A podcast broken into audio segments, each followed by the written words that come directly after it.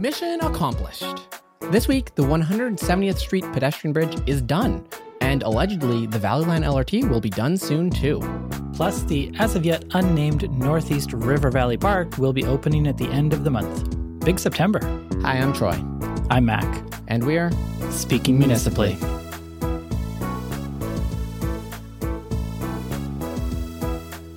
Welcome back to Speaking Municipally, episode 232. Mac, I think this is the last episode of Speaking Municipally. We started in August of 2018 with the news that WEM had suddenly destroyed a pedestrian bridge, and we followed the saga to get it replaced. And Mac, it's done now. The bridge is up. You can walk over it. There's been photo ops. It's really, really done. It's actually open to the public. It's later than planned, of course. It was supposed to be open late last year, probably several times before that too, but they did get the project done. $10.4 million bridge. In the end, the cost was shared between the city and West Edmonton Mall.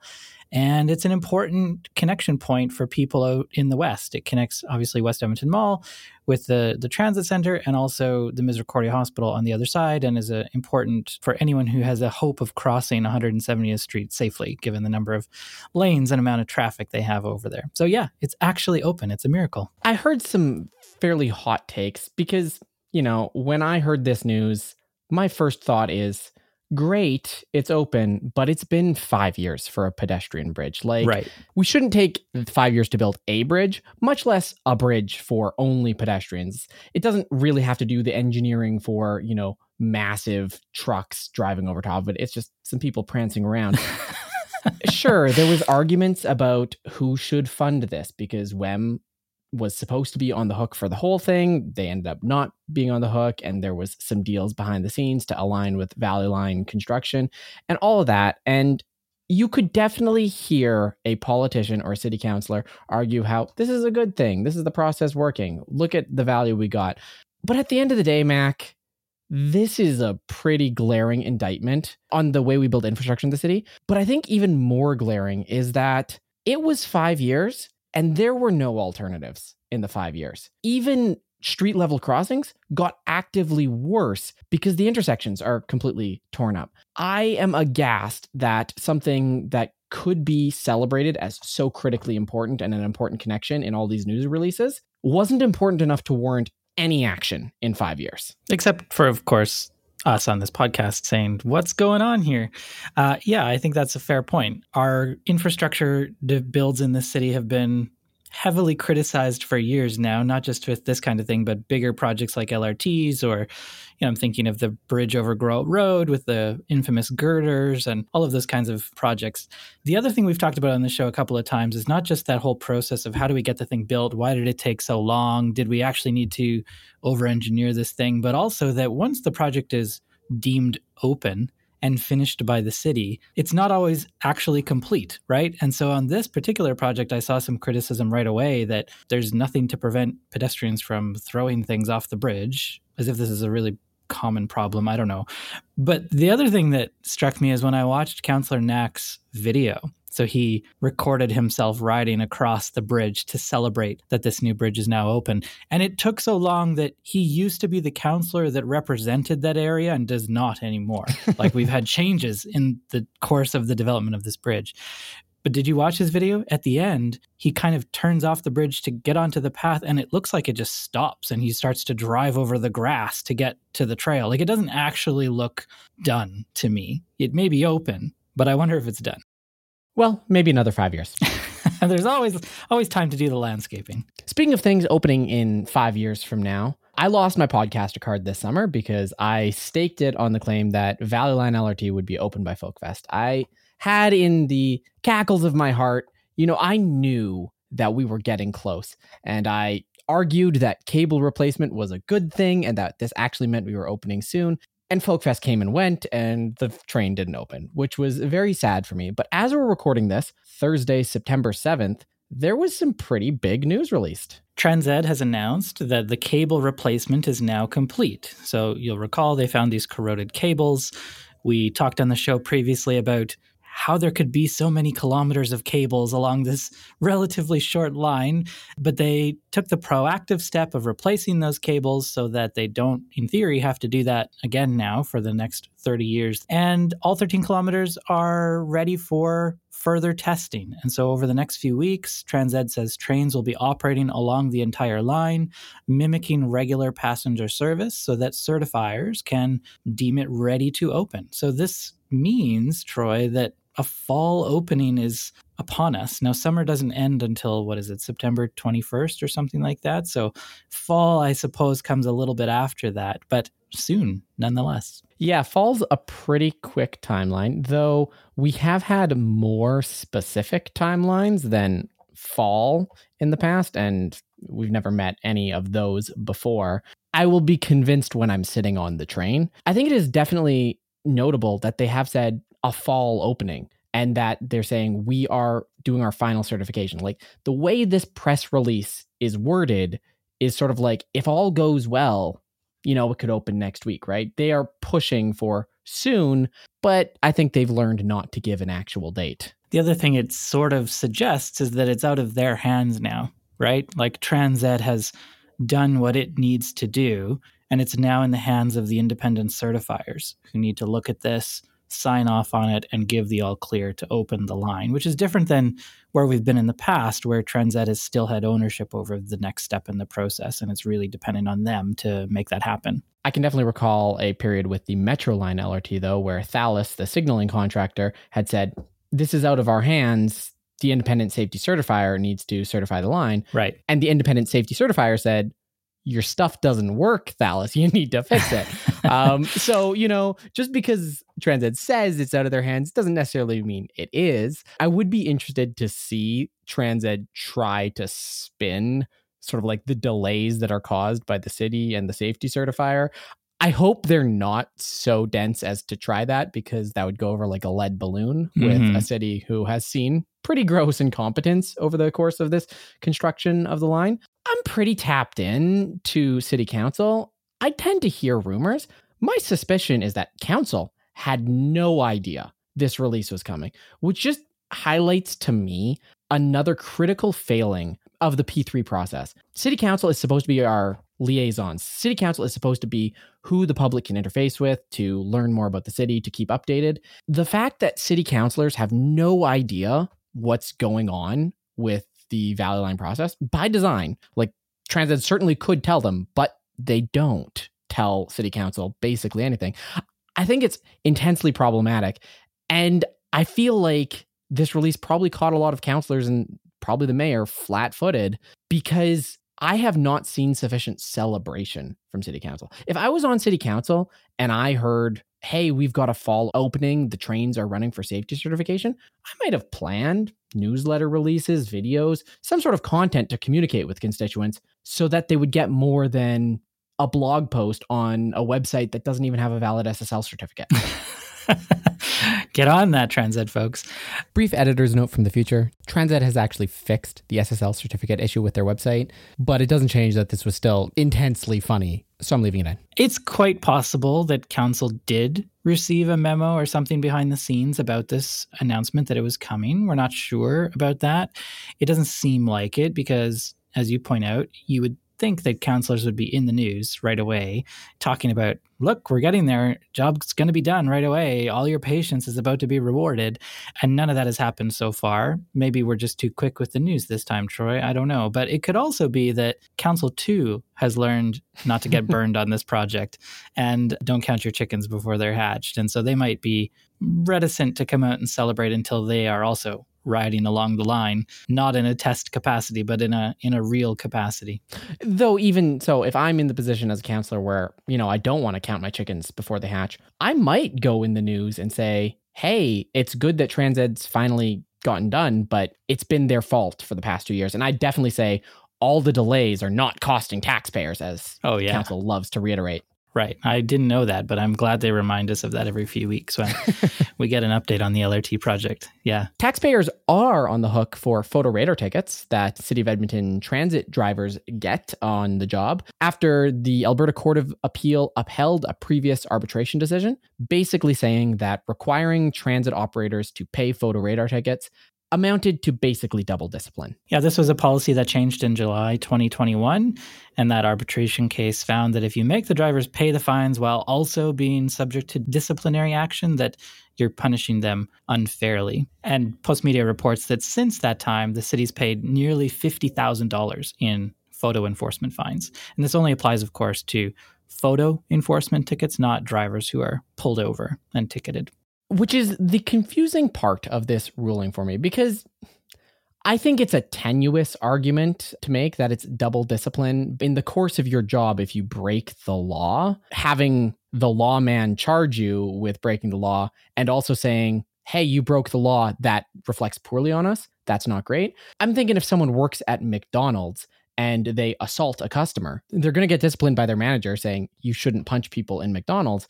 But I don't think McDonald's should have to pay their fine or, right. you know, go to jail in their stead. Like that's that doesn't make any sense. Or worse, customers of McDonald's which is really what's happening here. It's not ultimately the city that would pay these fines, it's taxpayers. For sure, yeah. Um, though, if we're being real about capitalism, customers would pay through increased food prices. Sure, okay. It seems that the dividing line is because the city of Edmonton runs the photo radar enforcement. If they were collecting fines for photo radar violations, then that is double discipline insofar as the city is quote unquote profiting off the, the infringement. So it's like the city is lever- leveraging another fine against them. I understand how that conclusion was made, but it strikes me as patently absurd, especially given that if a police officer pulls a bus driver over and issues a ticket, the driver is on the hook to pay that ticket. I don't know that the mechanism by which enforcement occurs should change the culpability of the person who has violated the law. That that doesn't hold water to me. Yeah, it is an interesting decision to base it on the way the ticket is issued.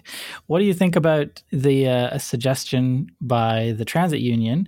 Transit drivers, by the way, account for about 25% of all the tickets that city vehicles have received in that time period. What do you think about the transit union suggesting that this is basically an absurd amount of money that the city has spent just to fight this to the Court of Appeal? The, the, the union says, by the way, that they think they've spent close to $100,000 on legal fees over the course of the hearings. And this $50,000 that they've collected will be redistributed back to union members. I hear what the union is saying, and I do agree that is absurd, both the price that the city has paid and that the union has paid. But that is more an indictment on our legal system in general. Sure. I think it is absurd that it costs this much to litigate anything. But I think in the case of the city, I could never conscientiously ask the city to do anything else because we've long defended, you know, with studies done by the U of A that photo enforcement makes our streets safer. We have evidence to support this claim. If we were to acquiesce and say, except for bus drivers, right? Like bus drivers aren't made safe in the same way that every other driver is. I think that would really undermine our moral authority to issue these tickets going forward. I feel this is a lot like the other lawsuit that is being brought forward to the city of Edmonton about houseless encampments and encampment clearing right now, where the city is in a rock and a hard place. They're going to get criticism for going to court and spending hundreds of thousands or even millions of dollars fighting this. But what's the alternative? The tenuous role that cities have in both uh, enforcement and bylaw creation and the expense of our legal system I don't see any other choice. Yeah, I think that's probably right. I mean, you've got to defend your decisions and your your actions when challenged. And, and, it's unfortunate that it costs so much money to do it. But I think you're right. There isn't really another choice here for council. It would set a really bad precedent. And indeed, if the city decided, okay, well, based on this ruling, every photo radar ticket we issue to city bus drivers, we collect say 67% of the fees, but then are basically giving the province free money because the province takes a cut of every ticket. Yeah. So maybe as a city, if you're optimizing just your total cash flow, you might say, well, we don't issue photo enforcement tickets to ETS drivers anymore. And that does make sense intrinsically. But if you're talking from a traffic sp- safety perspective and a Vision Zero perspective, a bus is huge. Yeah. Anyone hit by a bus is going to die usually. I would say buses are probably the most important vehicles to be issuing photo radar tickets to. So it's it's just a rock and a hard place situation where the city they cannot win here. No, that's true. And if we're racking up the L's for the city, especially in the public discourse, it's the single use item bylaw. Uh, that is one bylaw that city council has passed with the best of intentions, and maybe some might argue with the best of actual implementation. But if you go to any news article where single use plastic items are mentioned, there is endless vitriol being hurled at our mayor and at our city council for this bylaw. City council argued about it this week. Didn't do anything about it, but argued about it. Yeah, they got an update this week about the single use item bylaw and the how it's been going. So it was introduced of course on July 1st. Complaints interestingly about the bylaw have gone down. So I guess that's to be maybe expected that it when it's brand new, people are trying to figure it out, you complain more and then they go down. So from 536 in July to just 122 in August. We didn't get a whole lot of action as you say. The main outcome of the discussion this week was for council to hear how it's going as if they hadn't already heard from constituents how it's going, and to say that, you know, we might make some changes. And that could happen in November. They're looking to perhaps make some adjustments to the bylaw to bring it in line with the federal single use item policy that takes effect in December the marquee complaint item is going through drive-throughs yep. and not getting your fries in a paper bag. I, I gotta say, I think McDonald's had the city council lobby locked down with how many councilors talked about fries in bags. That was a constant refrain. And Mac, I know anecdotes aren't evidence, but I do want to share an anecdote because I talk with people. Yeah. And I've talked with people a lot about the single use plastic bylaw. And without fail, it's always so close to hitting the point. And there was this one conversation I had where this guy was railing on me saying, How can you support this single use item bylaw? I go to McDonald's and I used to get a bag and it kept me clean and kept my fries from getting grease on everything. And now I have to pay for a bag. So I keep a plastic bin in my car to put my fast food items in. How can city council say this is okay? And I'm just like, okay. So now every time you go through a drive through, you've got a reusable bin that meets your needs and you don't get a paper bag. It sounds like it's working phenomenally. yeah, I think that's a good point. Like I had a similar experience. I myself went to a McDonald's drive-through, placed my order, and the person asked if I wanted a bag. And you know, it's just sort of reflexive that you say no when people ask you first. No, I don't want to. No, no, no. Stop asking me. And I just said no. And then I was like, oh no, actually, I probably could have used a bag and I'm, I'm fine to pay the 15 cents. But I have small kids. We have a basket in the back of the car with books. So I just dumped the books out and used the basket. And it worked out well. Like I didn't actually need the bag in the end uh, because I had this reusable, environmentally friendly, safe container in my car. What was interesting about that experience is that if you've ever been to McDonald's since July 1st, it's very clear on all of their signage that this is the city forcing this charge upon you and not McDonald's. So there's, you know, a little bit of redirection happening. While this is an inconvenience for a lot of people, I have just seen a lot of major successes. One of the major things I think is like someone goes to Tim Hortons or McDonald's and gets a bagel. Yeah. Before, that bagel would come in a paper bag. Yep. And now that bagel doesn't come in a paper bag. No one ever needed that paper bag. When taken in the aggregate over the entire city over the course of a year, this is hundreds of thousands of pounds of paper and cardboard that is just being thrown away, maybe recycled, but of course, reduction is the most important. These fast food restaurants were never going to stop offering these bags of their own volition. When we talk about climate change and how individual action is not something that's going to make a material difference on climate change, which is absolutely true. You choosing to say, no, I don't want a bag and then not getting it, that's not going to change anything. But having systems like government say, in this entire city, there will be a massive reduction in single use bags. That is exactly the systemic change that we have been trying to encourage. It would be galling to me if council got cold feet on this because a couple people were not used to getting their fries in a bucket. And we're talking about hundreds of complaints here, not thousands. It's not a huge number. A person from administration who was speaking about this, you know, basically said the reason that the fee is there is exactly as you say. There's lots of evidence that a small monetary fee is what you need to shift behavior. So if what happens here is you get asked to pay 15 cents for the bag, you gripe about it and post on X or whatever you're doing, and then it changes your behavior and you now have a bag at the ready or a container at the ready for future trips then it's working as intended. And i think that's a fantastic thing. I agree with you. I think that's working well. Councillor Tim Cartmell said that he thinks the bylaw has the right idea but he doesn't think that the city has struck the right balance on this. And i don't know exactly what he's referring to but i do agree that the part about it that i dislike is that the 15 cents goes to the businesses. And For I know sure. that we just don't have a legal ability to collect that as a city, as a municipality. Like we can't add another tax like that.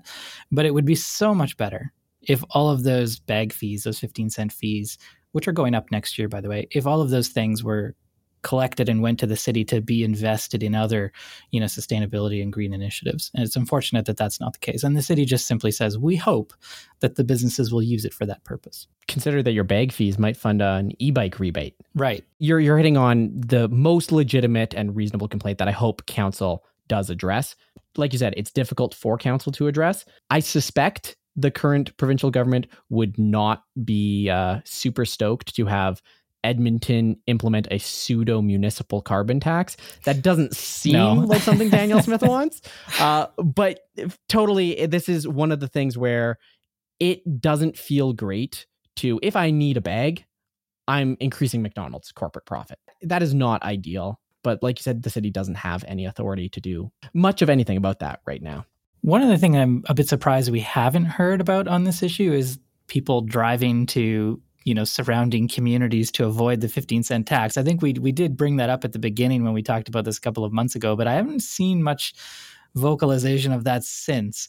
It is interesting that you know in in most of the municipalities around Edmonton, Spruce Grove, Devon, they've either banned bags or they charge for bags. In some cases, St. Albert has said that they are not going to implement any kind of single uh, use item reduction strategy, which is interesting. But Edmonton has gone further than all of these other communities. It's a bit of, I think it's fair to say Edmonton's in a bit of a leadership position on this issue, certainly in our region, but probably beyond as well. And that hasn't been something that we've heard much about. People saying, well, I guess I'm going to burn more gas and drive to St. Albert and go buy my uh, McDonald's there. Well, I went to Wendy's in Spruce Grove and I got my, you know, burger and fries in a bag and I was ready and raring to just go at them. I'm like, you're not allowed to give me this bag without paying the bag fee. And yeah. I stopped and I'm like, oh, where am I? Yeah, they actually are allowed. but the fact that, like, you know, this bylaw has only been in place for three months. And I've already gotten so used to it that it's feel, felt abnormal to get a bag with my uh, my food. I think this is one of the things that it's like change is hard and inconvenient. I suspect most people will acquiesce to this change pretty quickly. As I mentioned, costs are going to go up. So we might be hearing more about this next year, uh, depending on what sort of changes they make this November. We'll see. But the plan currently is for paper bags to go up to 25 cents at least and $2 for reusable bags as of July 1st, 2024. So I guess stock up now while it's cheap. Do the Jason Kenney carbon tax thing, you know, go to the gas station with the jerry can, go to McDonald's and say, "Can I have 11,000 bags, please?" and then you can resell them uh, a month later and make a profit.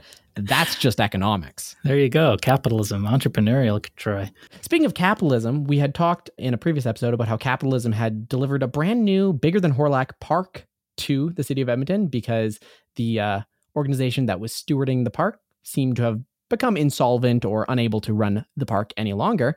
And this is the Northeast River Valley Park. It was supposed to be open by now, but the city said due to some migratory birds, uh, you know, doing their migrationy thing, they had to delay the opening of the park, but it's supposed to open September 24th. Yeah, so this is good. Uh, like we've said before, it's always great to have additional public spaces, additional parks. I'm never going to be upset about the city having another park.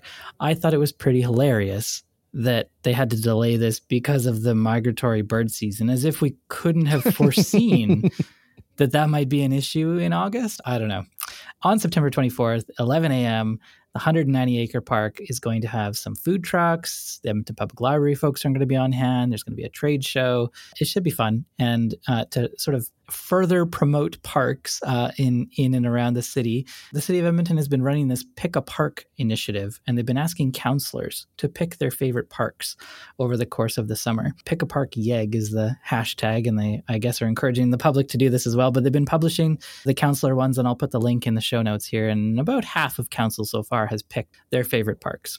Of course, I think um, I'm not going to say council is lying to us, but I am sure some councillors have a favorite park that's not in their ward, and you will not see them say that publicly. I did look at the list to say, just to, to, to make sure that the park they picked was actually in their ward, and it does seem like that is the case for uh, all of them. Some might have an easier time than others. I mean, Councillor Salvador's ward includes Borden Park. It's a pretty safe pick, I think. Yeah, Borden Park is a candidate for top tier park in the entire city. So uh, easy pick. Interesting to note that currently Hawrelak is not picked as a favorite park. I believe Hawrelak falls in papastew in Michael Janz's territory, and he has not yet responded.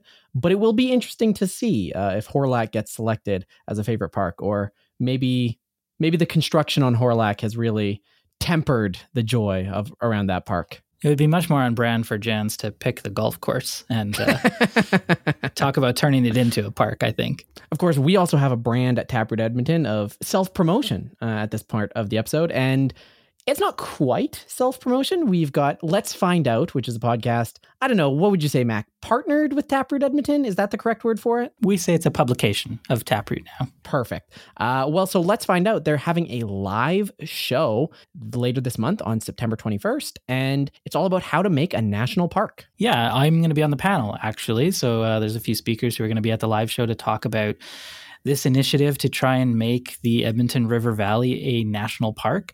This caps off the season for Let's Find Out, which has been all about parks, including the most recent episode, which just came out, which is called The Best Playground Ever. And in that episode, Chris and his uh, cohort go and try to find out past and present, what's the best playground in Edmonton?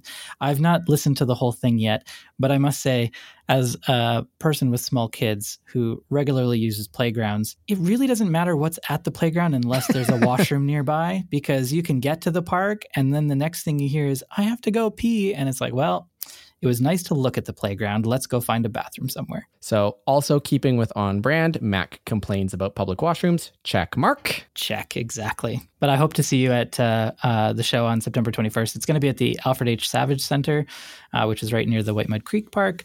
Tickets are $17 in advance, $20 at the door, or free if you're a Taproot Edmonton member.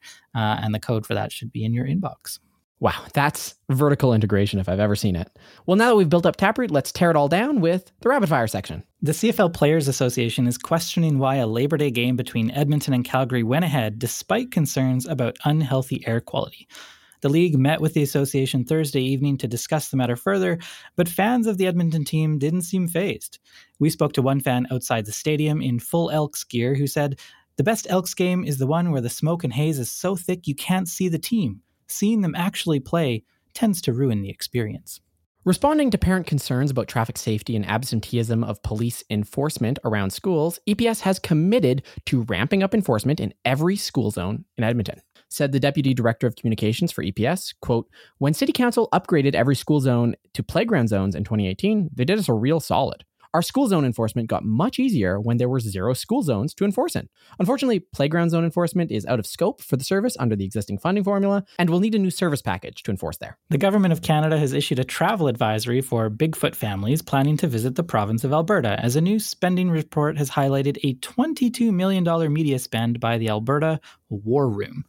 Canada is warning that state sponsored vitriol toward the groups could make Alberta a dangerous place for any Sasquatches or Yeti looking to retreat to the Rockies or visit relatives in Dinosaur Provincial Park. And of course, Speaking Municipally is a publication of Taproot Edmonton, just like Let's Find Out. Look at all that seamless vertical integration. And there's one more Taproot thing we got to plug, and that is The Pulse. The Pulse, like you already know, is a way to stay informed every single day with Taproot's daily news briefing. It tells you everything you need to know about Edmonton each weekday morning, and you get short, informative updates about what's happening at City Hall and coverage of business, tech, food, the arts, and so much more.